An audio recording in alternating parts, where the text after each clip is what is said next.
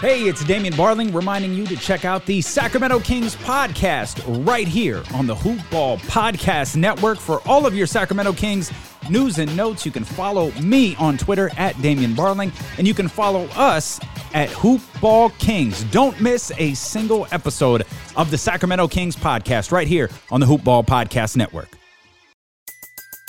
Everybody in your crew identifies as either Big Mac Burger, McNuggets, or McCrispy Sandwich, but you're the filet fish Sandwich all day. That crispy fish, that savory tartar sauce, that melty cheese, that pillowy bun. Yeah, you get it every time. And if you love the filet of fish, right now you can catch two of the classics you love for just $6. Limited time only. Price and participation may vary. Cannot be combined with any other offer. Single item at regular price. Ba da ba ba ba. The following is a Hoop Ball presentation.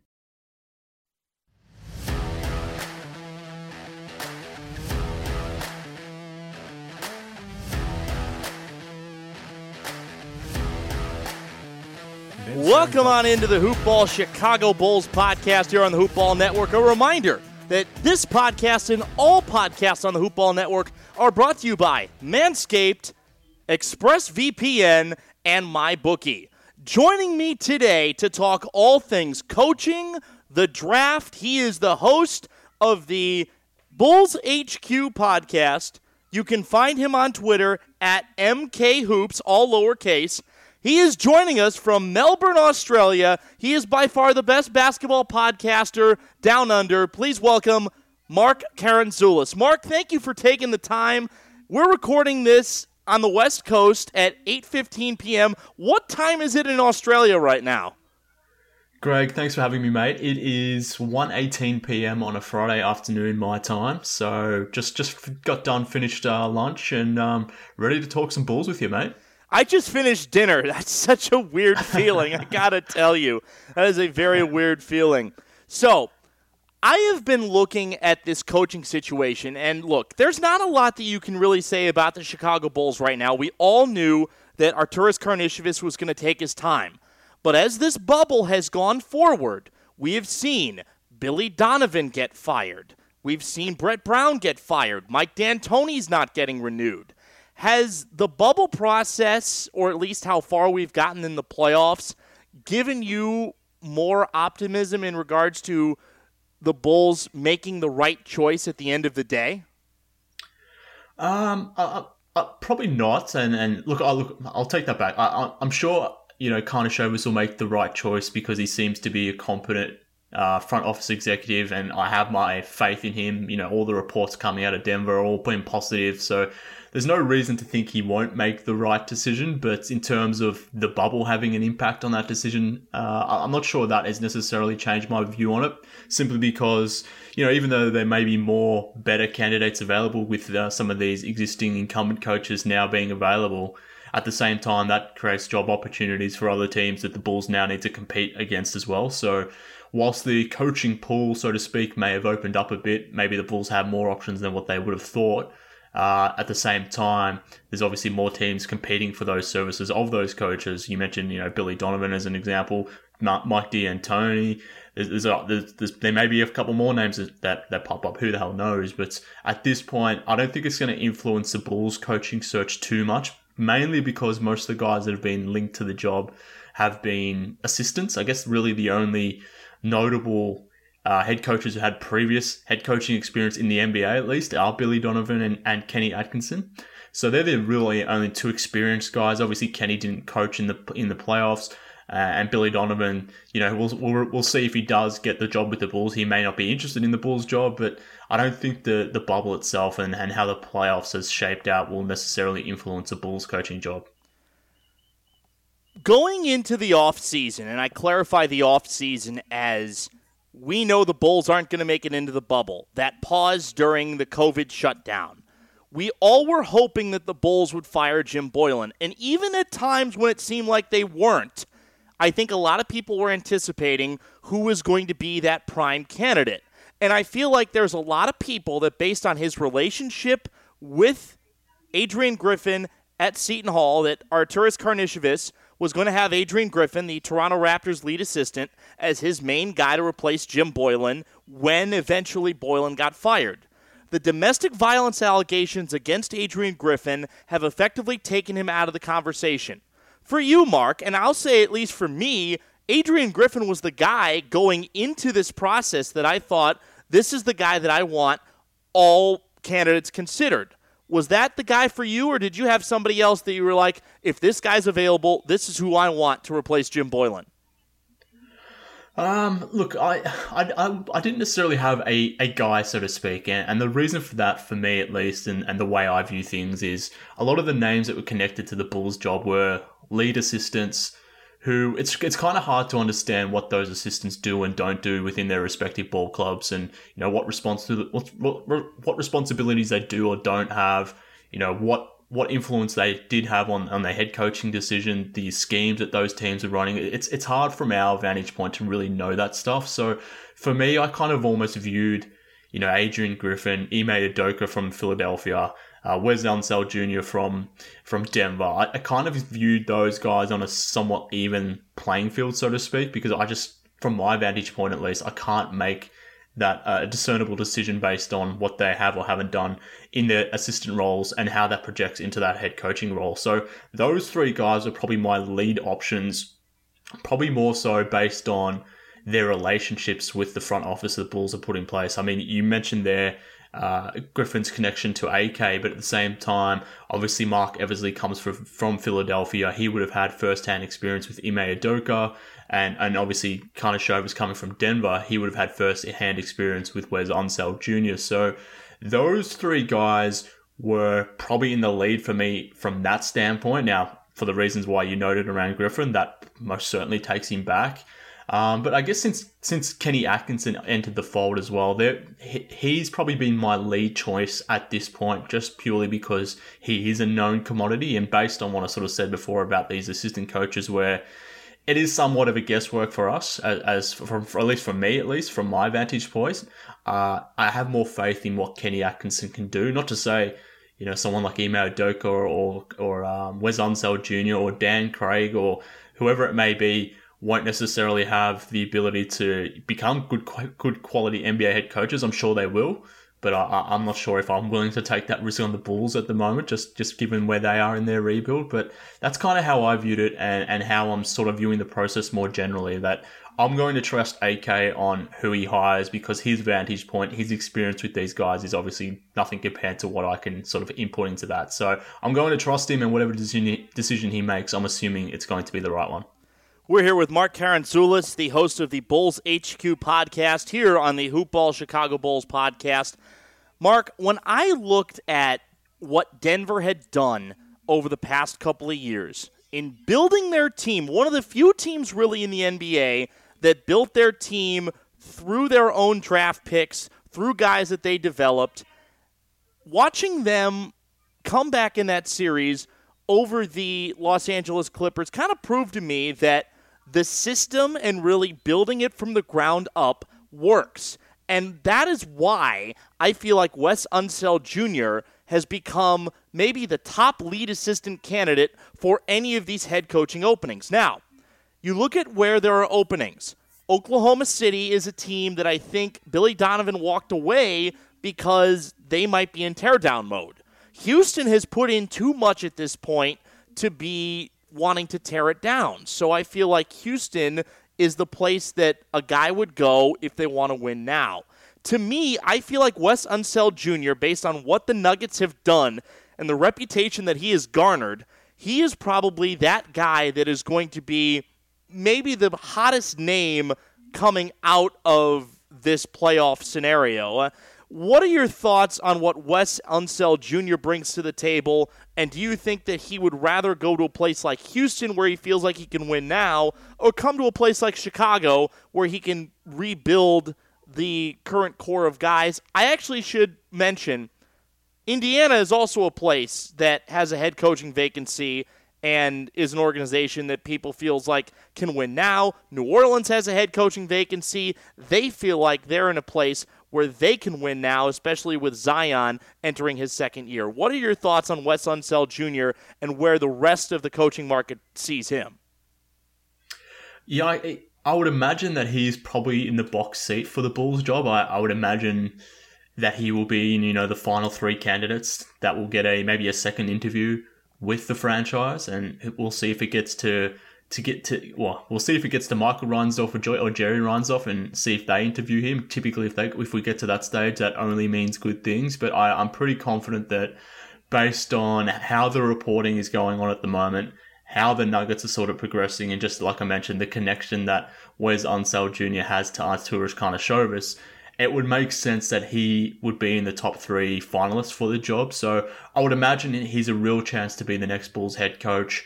I don't think he's probably an option for a team like Houston. Uh, uh, to the point you made about Houston being in a win now mode, probably more so than the Pacers and even the Pelicans. I mean, they probably want to bring through an experienced coach who can get through to, you know, Russell Westbrook and James Harden and maybe sort of dictate or change their their play style somewhat. I don't know if you have that much gravitas as a first time coach coming outside of the organization to necessarily do that. That would take a lot. Uh, you'd have to be some sort of coaching phenom to sort of pull that off pretty quickly, particularly in that Houston situation. So I don't even know if someone like Wes Unseld Jr. is someone the Rockets will be considering. I think they'll be looking at more guys like, you know, Ty Lue or something like that, someone of that caliber. But yeah, I, I think the Bulls, I think they're in a good position to land someone like a Wes Unseld Jr., let's say. I think another interesting dynamic that has come out of all of this is that Ime Udoka was somebody that I think a lot of people felt like was going to be in the Bulls' top three candidates.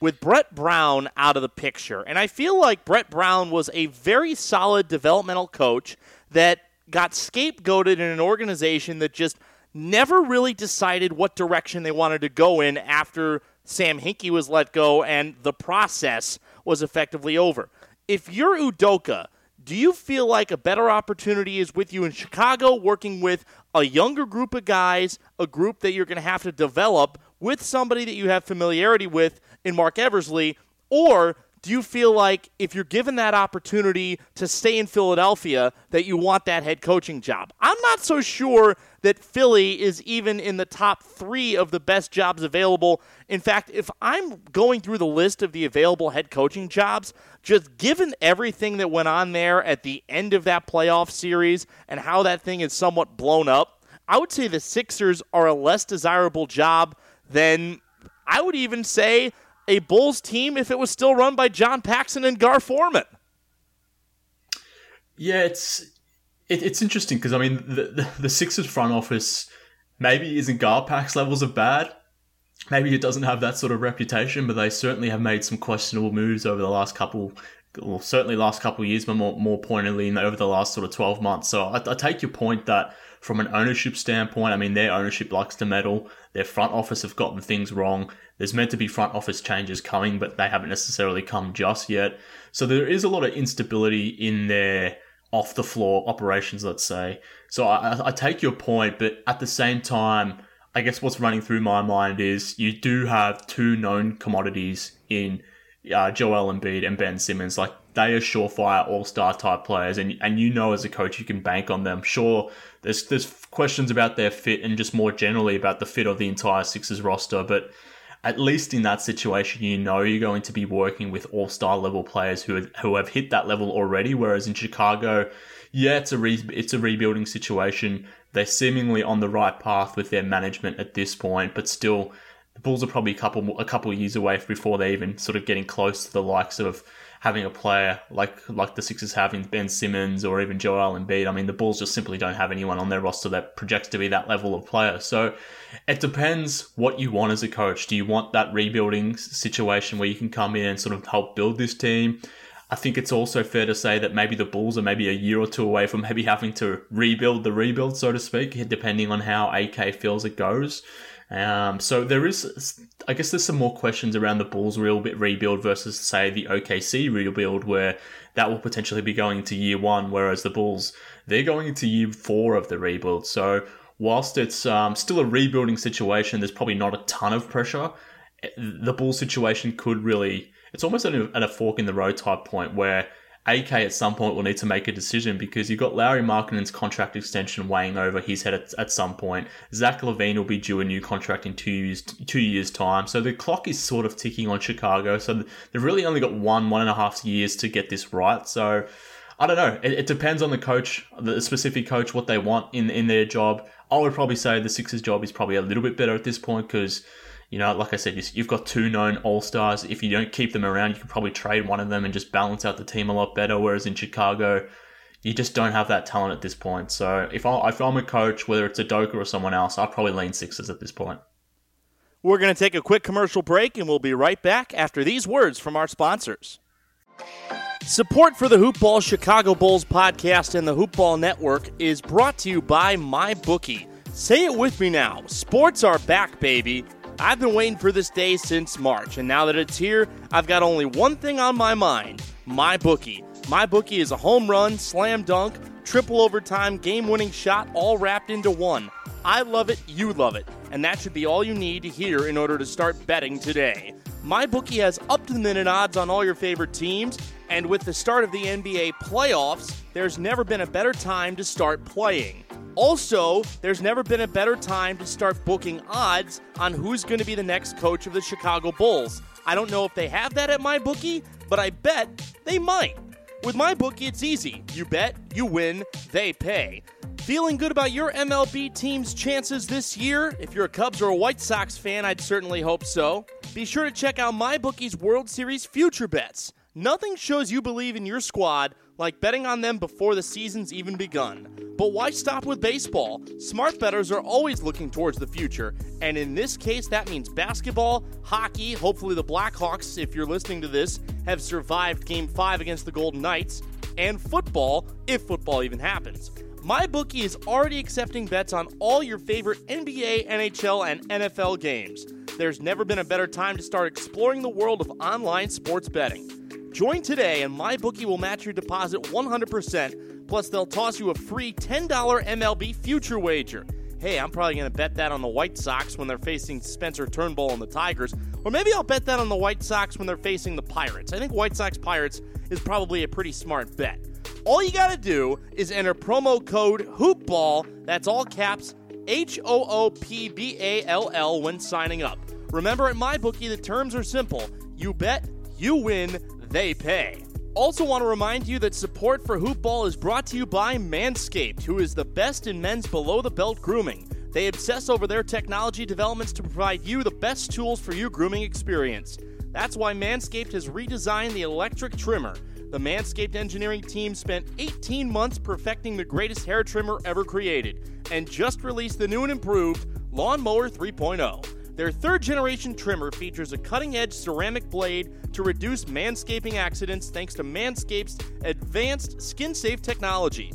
When I tell you this is premium, I mean premium. The battery will last up to 90 minutes so you can take a longer shave. The water resistant technology allows you to groom in the shower. Ooh, that's appealing. And one of the coolest features is the LED light, which illuminates grooming areas for a closer and more precise trimming experience. They've also upgraded to a 7,000 RPM motor with quiet stroke technology. And let's not forget about the charging stand. Oh, you gotta love that. Show your motor off loud and proud because this intelligently designed stand is a convenient charging dock powered by USB. If you're listening to me speak right now, I want you to experience it firsthand for yourself. Get 20% off plus free shipping with the code HoopBall20 at manscaped.com. Again, get 20% off and free shipping with the code HoopBall20 at manscaped.com. And thanks to our newest sponsor, ExpressVPN. Okay, so we all know how a VPN protects your privacy and security online, right? But I didn't know this until recently, and it's taken my TV watching game to the next level. You can use a VPN to unlock movies and shows that are only available in other countries. Over the weekend, I used ExpressVPN to binge Doctor Who on UK Netflix. It was so simple. I just fired up the ExpressVPN app, changed my location in the United Kingdom, refreshed Netflix, and boom! That's it. See, ExpressVPN hides your IP address and lets you control where you want sites to think you're located. Hey, I'd like sites to think I'm located at the top of a castle, but obviously that's not going to happen because I don't live in a monarchy. But, anyways, you can choose almost 100 different countries you can be in I, for one, would love to be on Madagascar. So just think about all the Netflix libraries you can go through. Side note, I don't think ExpressVPN actually goes to Madagascar. Do you love anime? Use ExpressVPN to access Japanese Netflix and be spirited away. But it's not just Netflix. ExpressVPN works with any streaming service Hulu, BBC iPlayer, YouTube, you name it. I use HBO Now because I love Curb Your Enthusiasm. I don't need ExpressVPN for that. But hey, HBO has a lot of original programming in other countries. So that's where I'll use ExpressVPN. There are hundreds of VPNs out there, but the reason I use ExpressVPN to watch shows is it's ridiculously fast. There's never any buffering or lag, and you can stream in HD no problem. ExpressVPN is also compatible with all of your devices, phones, media consoles, smart TVs, and more. So you can watch what you want on the go or on the big screen wherever you are.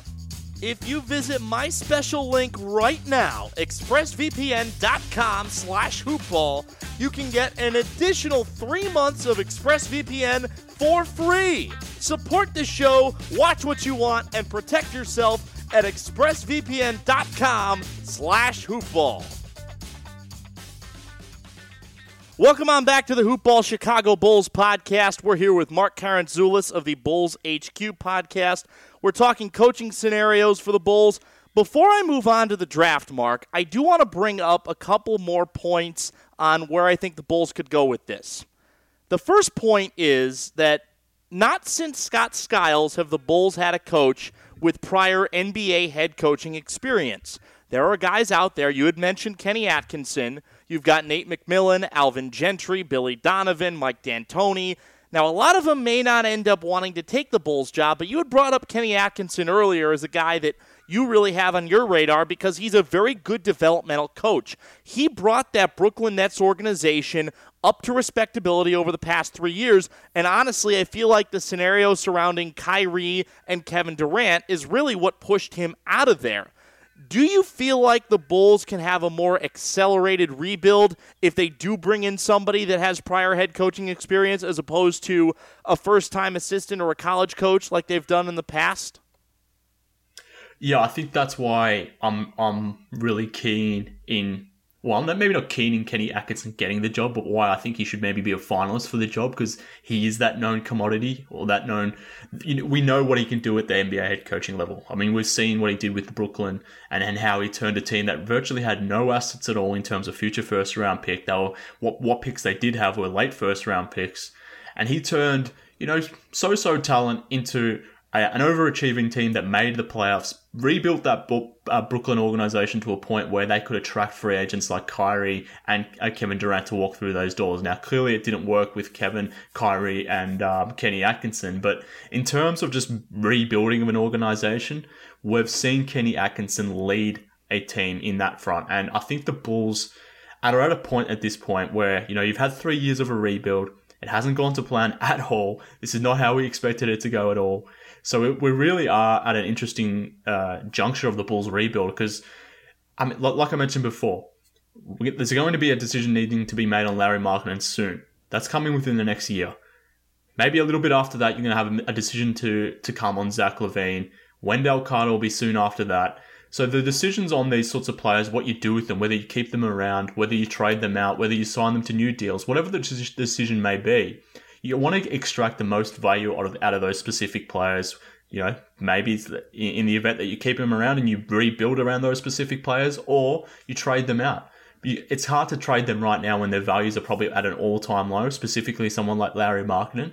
But if you can bring through a coach like Kenny Atkinson, who has a track record of developing players, who can get the best out of certain players, then maybe you can rebuild the value of someone like Lauri Markkanen to the point where he can be a cornerstone of this franchise again, like a lot of people thought he was this time a year ago.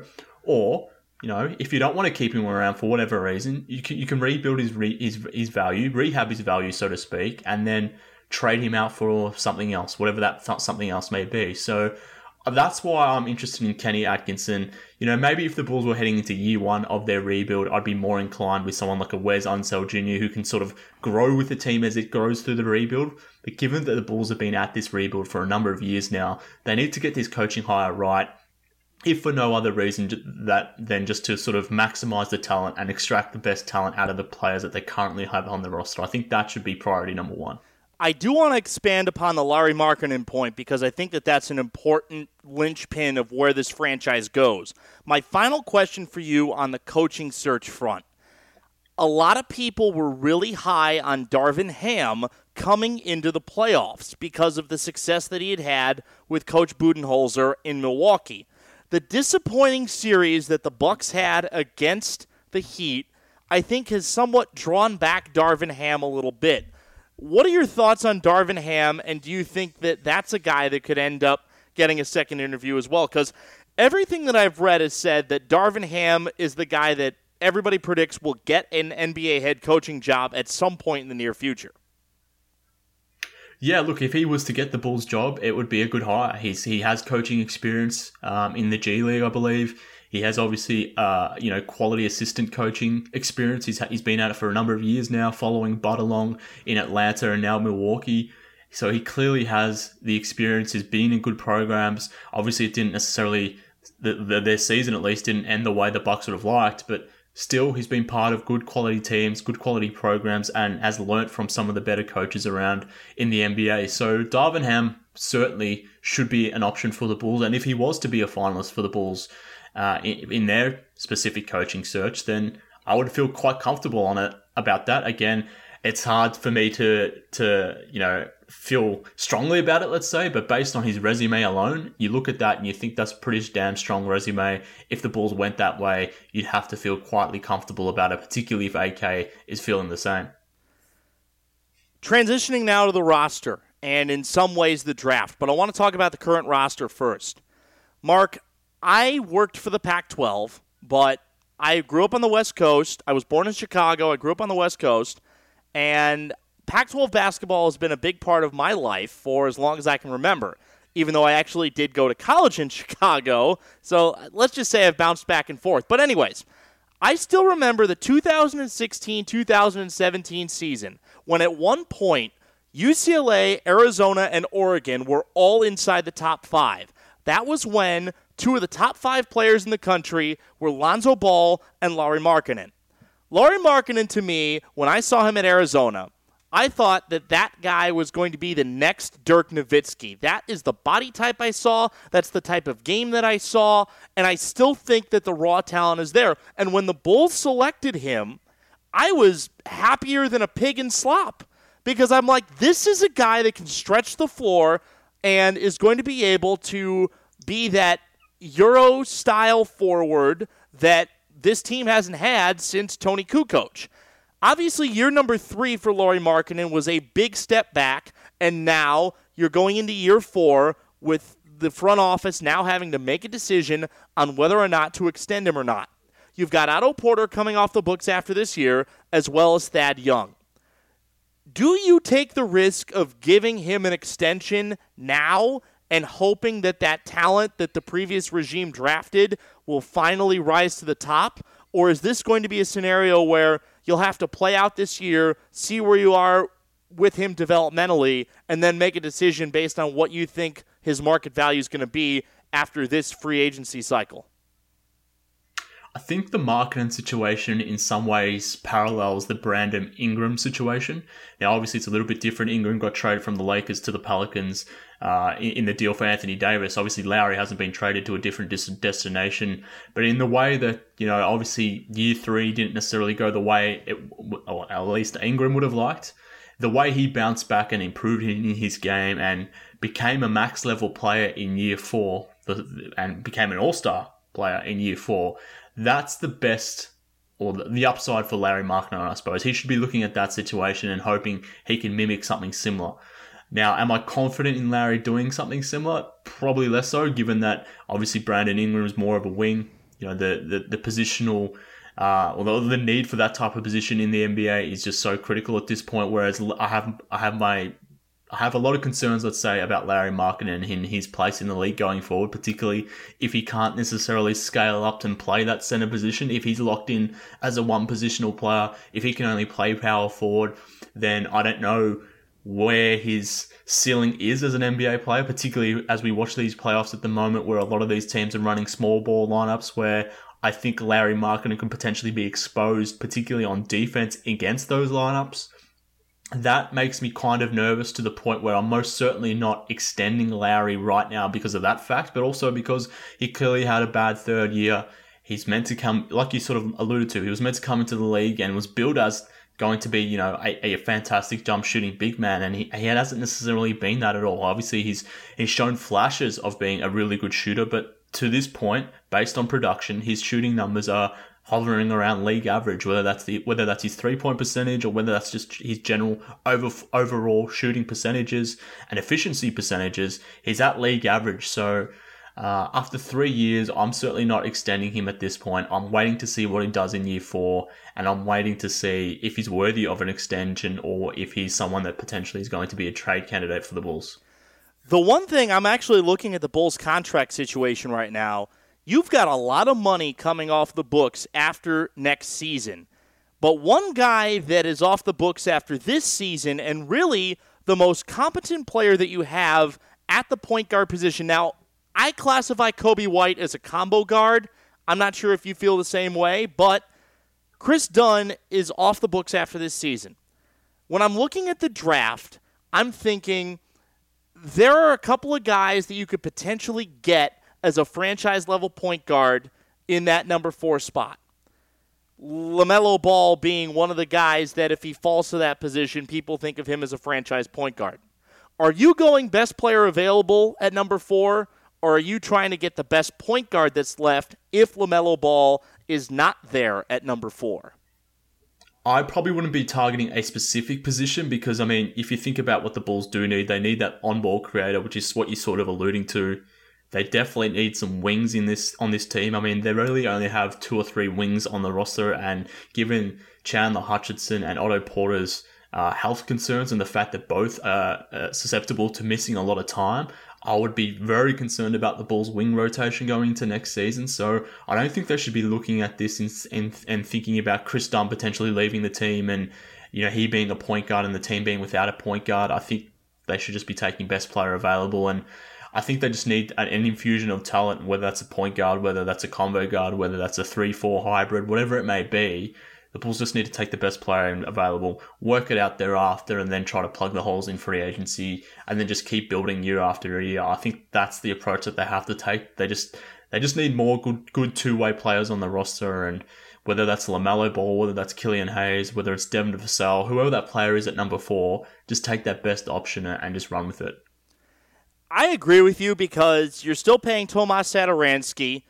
I know that it's not ideal, but you ha- you can have Coby White be your starting point guard if need be. I think that this new regime is not going to have Zach LaVine end up playing as much point as he did during the Jim Boylen era, and that transitions me to Zach LaVine. His contract is up after the 21-22 season. He's a guy that I feel like is the closest thing you have to a franchise player at this point. And granted, he is still only 25 years of age very unhappy in the Jim Boylen administration, but is this the one guy currently on this roster that you feel like if we're going to go into the future, this guy has to be a part of it? Because that is the case for me. Yeah, I don't know if I feel strongly about Zach in that way. Look, I, I most certainly appreciate what he can do, and, and, I definitely think he's a very good player, but I'm not necessarily wedded to any of these guys at this point just because we are at that point where this we're going into year four of the rebuild whenever whenever the NBA does come back for next season. So at this point, everything needs to be on the table. That means trading away guys. It means keeping them around. You have to be thinking about a whole bunch of different type of angles. And unfortunately, one of those possibilities is maybe moving on from Zach LaVine. Maybe not because he's uh, you know a bad or flawed player, but the fact that he's maybe your best player and, the, and a player who represents the most value that what you can secure in a trade. And I, I do think Zach is somewhat miscast as that lead option or that franchise guy. I think if that is what the Bulls intend to continue making him be that, then he's almost that Jamal Murray player without his Nikola Jokic. And he needs his Jokic or he needs that number one option, that top 10 player to put next to him in order to fully maximize his value and his role in the league. I don't know if that's going to come in Chicago because, because clearly the Bulls don't have that type of talent to support someone like LaVine. So uh, I would hope that the Bulls can obviously figure it out and keep someone like LaVine around and build around him or with him and, get more talent around him and, and make him a better player. I think he's got a you know too big of a load on his shoulder at this point. So I would hope Zach can stay around here in Chicago and they can sort of maximize his prime because he's going to his prime now. He's going to be he's going to be 26 next season. It's going to require a new deal in a couple years' time. He most certainly will be wanting max money at that point. I would imagine if he continues on this trajectory. So at that point, what happens? We'll wait and see. Obviously, this next season coming up is going to determine a lot of that, but I think everything needs to be on the table, and that includes maybe the future of Zach LaVine, But hopefully, that future is in Chicago, and if it is, then I'm assuming everything's gone right. The Bulls are going to be in a good situation going into the 2021 2022 offseason because Otto Porter's $28.5 million is going to be gone. More than likely, they're not going to pick up the $14 million option on Thad Young. Cristiano Felicio is going to be off the books. Thank God. Uh, um, I I'm looking at this cap sheet. I still can't believe they gave him that contract. It just seven and a half million this upcoming year for Cristiano Felicio. I'm just, oh, I I I, I want to throw something against a wall, but I uh, cooler heads are going to prevail here. Reputation to me is one of the biggest things that has prevented this organization from attracting marquee free agents. And to me, at a much younger age, it was very much the the Bulls are going to try and get LeBron or Dwyane Wade. And they ended up with Carlos Boozer, Kyle Korver, and Ronnie Brewer. And Keith Bogans, I should also add in there as well. Now, granted, that first year of the bench mob, that was a very good team, but the Garpax administration was not one that was player friendly and thus could never attract marquee free agents. You're going to have one of the best NBA free agency classes after next season. How important is it that AK and Eversley develop themselves as a players administration to attract somebody in that offseason when you have the cap space, such as a, oh, I don't know, Giannis Antetokounmpo, who it seems like maybe a little bit disgruntled based on how things finished this season in Milwaukee. Yeah, well, look, that's what they've said they wanted to do. They wanted to build a, a player-friendly situation or franchise. So uh, I take their word at that. We'll see how it all plays out, but that's their intent. That's what they want to do. And for someone like Marc Eversley, who has been involved, obviously with the Sixers, where they had you know, they brought through Jimmy Butler as, as a, or they traded for Jimmy Butler, they traded for Tobias Harris. They've obviously had Joel Embiid and Ben Simmons. He's had that all star level talent, so he understands, you know, how to how to be that sort of top, well, hopefully be that player friendly franchise. AK saw that in Denver with Nikola Jokic, so you would hope that's, that that that is how they're approaching it and understanding that that is the kind of the approach that you need with with this modern type of NBA player. So that would be, I guess, ideal.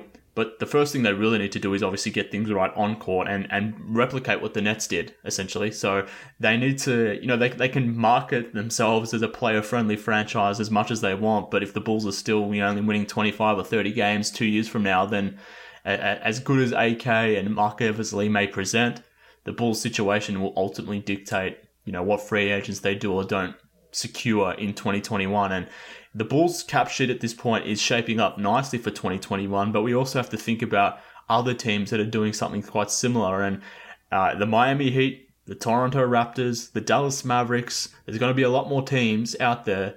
Those teams are going to be well positioned from a cap sheet point of view to, to strike in free agency as well. So the Bulls are going to have some tough competition and they need to get their own house in order first, and that needs to happen on the court first. Obviously, Eversley, AK, them presenting and building a player first franchise is ideal. That will be that will help the uh the, the pitch to those sort of max level free agents. But ultimately, what's really going to get someone like Giannis over the line is the Bulls on court product, and the Bulls will need to really they'll need to really improve in that front because, like I said, they're going to be competing with like a team like the Mavericks, for example, who have Luka Doncic, Kristaps Porzingis.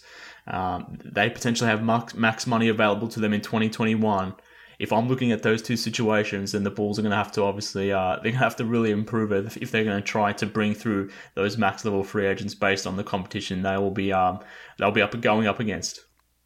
What is one thing, Mark, that has most encouraged your optimism as a Bulls fan based on what you've heard come directly from the mouth of Arturas Karnisovas? Because this is a guy that I feel like is very well versed in scouting and development, and the Bulls want to take that Nuggets model.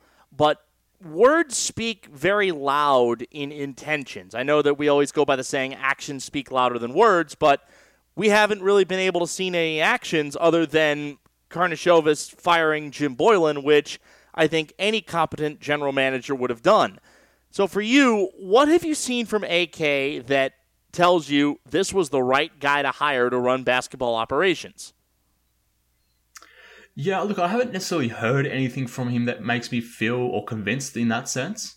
Just because he's pretty coy and he's he's he's really calculated with the words he does or doesn't use and, and he, he doesn't necessarily show his you know, or doesn't at least to the media at least, doesn't necessarily go into great detail about what his plans are going to be. I mean, we, we still don't at this point know exactly how he feels about the roster, the specific players on the roster, all that sort of stuff, because he is he is quite guarded, I suppose.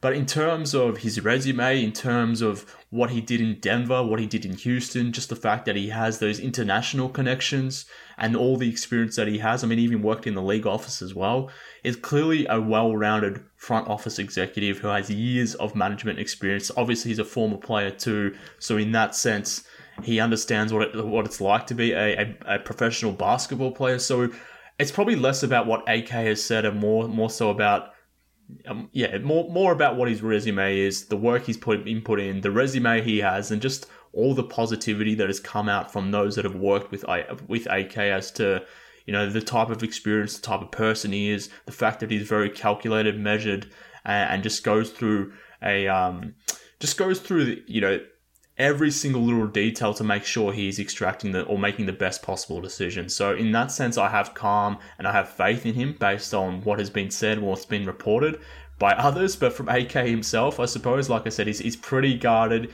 he's pretty coy, he doesn't necessarily, uh, he keeps that one stoic face on and he doesn't necessarily move too far away from it uh, in, in good or bad situations, I suppose. So I like that demeanor from him. Uh, he, he, he seems like he's all business, and given that the Bulls are in a, a, a, in a, a situation where they really need to nail their next couple of years, I'm, I'm confident, or at least, yeah, I'm confident that they have the right man for the job they're going to have several guys on this roster that will be with them into the distant future. Guys like Coby White, guys like Wendell Carter Jr., whoever they end up drafting in the first round, Chandler Hutchison, Daniel Gafford. They may not play another NBA game until February. The NBA has been very flexible in regards to how they are going to go about setting the draft day and setting the start of the next season based upon what happens with COVID. And I know that the NBA realizes that they can't have a full season with no fans in the stands like Major League Baseball or the NFL has done. So it could be quite a while given whatever happens with public and with public health measures and vaccines to when the NBA could get going again. Do you think that ends up being a benefit or a detriment to the 2020-21 Bulls? Well, yeah, I mean, it may be a detriment in the sense of if there's no fans in the stands, or if there is, and you know, it's it's you know, 25% capacity or whatever the number may be, then then that lack of income may hurt the Bulls from a salary cap stand, standpoint. If the, the just the general NBA salary cap is reduced, and, based on how they structure their their roster and what salaries they do or don't have on their books, then they may that may hurt their flexibility from a free agency point of view. And I know we just got done talking about the 2021 free agency landscape. Now, obviously, if that affects the Bulls, it will affect all teams, but some may be better positioned to sort of navigate their way through that situation. So that that aspect of it may will be interesting to see. But uh, to that point as well, the Bulls typically have a front of sorry a management group, uh, or sorry an ownership group I should say that has yeah traditionally been quite frugal. So if if, if for whatever reason the league isn't putting through income, if the Bulls aren't getting money at the gates because of you know fans coming through and filling the United Center up, if that income and revenue from a, a ownership standpoint isn't coming through, does that impact their decisions on what they're willing to do from a spending standpoint? I mean, you know, in terms of spending on head, who their head coach may be, spending on free agents, spending on their current players, you know, their ability in future to go in the, into the tax, whatever it may be, that loss of revenue may affect a team like the Bulls more so than a team like the Clippers, for example, who who have an ownership who have an ownership group that most certainly like to spend. Their owner is super rich, um, and he has no issues with spending. Whereas the Bulls, yeah, sure, they've got a billion dollar ownership, but at the same time, they've been quite frugal in the past and may not be interested in in putting through uh, or, or maybe, maybe they'd be more interested in saving a couple bucks and going, you know, to the nth degree and, and putting the best basketball product they can on the floor to save a few million dollars here and there. I mean, we we've seen in the past that they've traded off players for cash or they've traded picks for cash. They've done these sorts of things to recoup a few million dollars here and there to help, to help, um, you know, get some a few million dollars back for for ownership. So maybe that continues because that is the one change or the one. Uh, the one thing that hasn't changed throughout, I mean, Boylen's gone. That's nice to see. Garpax are gone. That's very nice to see. But what remains is ownership. And I think if you go past or go through the last 30 unit, years of Bulls history, throughout that 30 years, there's been questionable decisions made by ownership. I mean, The Last Dance was six months ago. Throughout that documentary series, to me at least, I know Jerry Krause was the one that was painted as the evil figure in the background, but to me, it was uh, Jerry Reinsdorf. Now, obviously, he has less to do with the Bulls now. It's Michael Reinsdorf running the show, but still, it's a Reinsdorf. I have my concerns. So that element and how COVID, in fact, impacts the Bulls' revenue. Yes, it's going to be a situational thing across the league, but how each team reacts to it will differ, and I have my concerns about how the Bulls react to it. See, I think that's a really important point also because Jerry Reinsdorf also owns the Chicago White Sox, an organization that is going to go to the playoffs, but they have spent a decent amount of money. They spent a good amount of money last season upgrading their roster. Now, I understand that they like to say that the finances are different, but I'll tell you this I've been a lifelong Chicago White Sox fan. They spent more money this offseason than they have in any of my 28 years of life. That is going to impact what the Bulls are able to do as well. Now, in baseball, you pay 25 guys. In basketball, you pay 15 guys. So the scale of the amount of guys that you're paying is a little bit different. But the point remains, like you said, Reinsdorf said that he's going to lose, you know, hundreds of millions of dollars this year because of the fact that he doesn't have fans in the stands at the White Sox games. Now, I honestly don't feel like the Bulls are under any pressure to win next season. But I think the biggest pressure point in my mind is to see progress where progress was expected this year. And I think of when you think of this core four, the Coby White, Lauri Markkanen, Wendell Carter Jr., and Zach Levine, you need to see progress this upcoming season. So I guess that transitions me to the question what do you deem to be a successful 2020 21 season for the Chicago Bulls? Well, given uh, look, my thoughts going into this season that just the just passed for the Bulls was I was hopeful of the team winning, you know, thirty four to thirty seven games and competing until you know March or April into that into that time frame and, and still having a realistic chance at the playoffs up until that point, probably finishing in the ninth or tenth seed, but instead of the season being over in January or February like it has been the last few years, even maybe a little bit earlier than that in the past, maybe December. Uh, I want to see some improvement to the point where the team is competent enough to, to where they're maybe not necessarily making the playoffs next season, but at least pushing towards the playoffs and are competing into you know late March, early April, and have a realistic ch- chance at the playoffs at that point. That isn't to say I expect them to make it. I, I think it's a, a, a, a unlikely at this point. But you know, so long as they're you know competing for 35 wins, something like that, and we see progression from LaVine, Markkanen, Coby White, Wendell Carter, etc and whoever they draft at number four. So long as we see development and that development starts turning into progress forward, that's all I really care about. I'm not necessarily concerned about wins or win totals or it has to be the playoffs or I'll be. I, th- I think that was part of the mistake that the Bulls made last season where they came out at their their uh, the season opening press conference and said we're making our goal is to be a playoff team this season.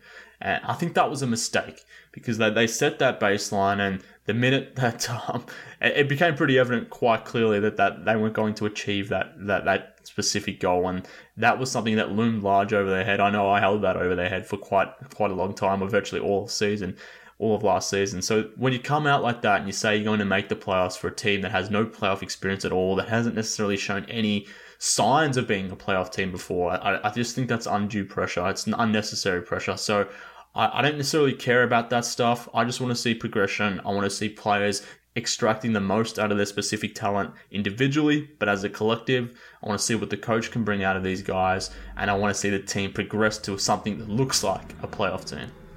I agree with you wholeheartedly there. I think that based on the way that the East is set up right now, I think that Miami, Boston, Milwaukee is still going to be good next year. I still think Indiana is going to be a good team. I don't know what to expect out of Philadelphia. I'm not necessarily sure what to expect out of Toronto moving forward. I'm not sure what their cap situation is. But look, the Chicago Bulls have a chance if they do this right to end up as one of the upper echelon teams in the Eastern Conference three years from now. So I think that, like you said, seeing the progress and development is going to be key. So I guess my final question for you, Mark, is three years from now, who do you expect to be the face of this Chicago Bulls franchise, whether it be the coach or a player? And and the play and the answer here can be player to be named later if you really feel it's that way. But if it's a player on the current roster, fire it off. Uh, yeah, I mean, if it's a player on the current roster, then I, have my concerns. Let, let, let me say that. Um, if, if it's someone like Zach LaVine, who is the face of the franchise still in two to three years' time, then I'm assuming this team is you know, you know, maybe a 44 win type team, a first or second round team at best, something like that, a, a, you know, a five, six seed, something similar to the Indiana Pacers, the current Pacers, something similar to that version of team. Uh, I'm hopeful that it's going to be something more, but in terms of who I would hope that franchise guy would be, the face of the franchise, then it would be that player that we don't currently have on the roster, whether it comes through free agency, whether it comes through the draft trading even. Who, who, who really knows? But I think they need that top 10, top 15 level player. And, and if you can add that player to the, the current core that they do have, then that just makes more sense for the entire roster. It can push Zach LaVine back to a more suitable role. It can push Lauri Markkanen back to a suitable role. Um, and and just that, that flow and effect obviously goes throughout the rest of the roster, but at this point they're probably extending themselves too far. They're being asked to do a little bit too much, and I think if you know, you're asking Zach LaVine to be a number one option, Lauri Markkanen to be a number two option, those sorts of things, and I, I just don't know how well that grades out. So to answer your question, I'm hoping in three years' time the Bulls have their own version of Luka Doncic or something like that, a top ten player that they can sort of add to this roster, someone that can make Zach LaVine be a better player, someone who can make Lauri Markkanen be a better player, and just build and take this franchise from a decent, you know, middling of the road 44 to 45 win team and maybe propel them up to 55 wins and being a legitimate Eastern Conference, a legitimate, legitimate contender in the Eastern Conference. That's my hope.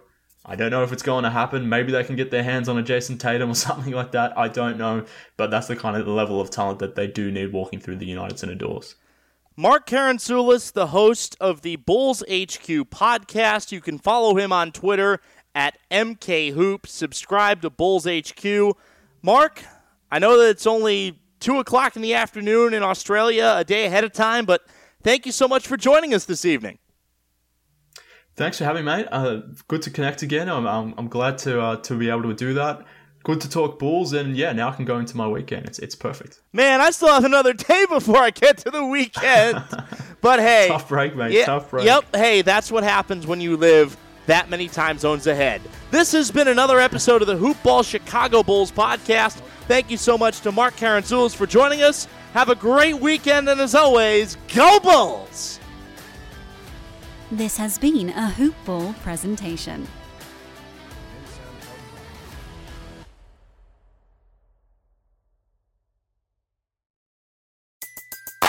Everybody in your crew identifies as either Big Mac Burger, McNuggets, or McCrispy Sandwich. But you're the filet fish Sandwich all day. That crispy fish, that savory tartar sauce, that melty cheese, that pillowy bun. Yeah, you get it every time. And if you love the filet of fish, right now you can catch two of the classics you love for just $6. Limited time only. Price and participation may vary. Cannot be combined with any other offer. Single item at regular price. Ba da ba ba ba.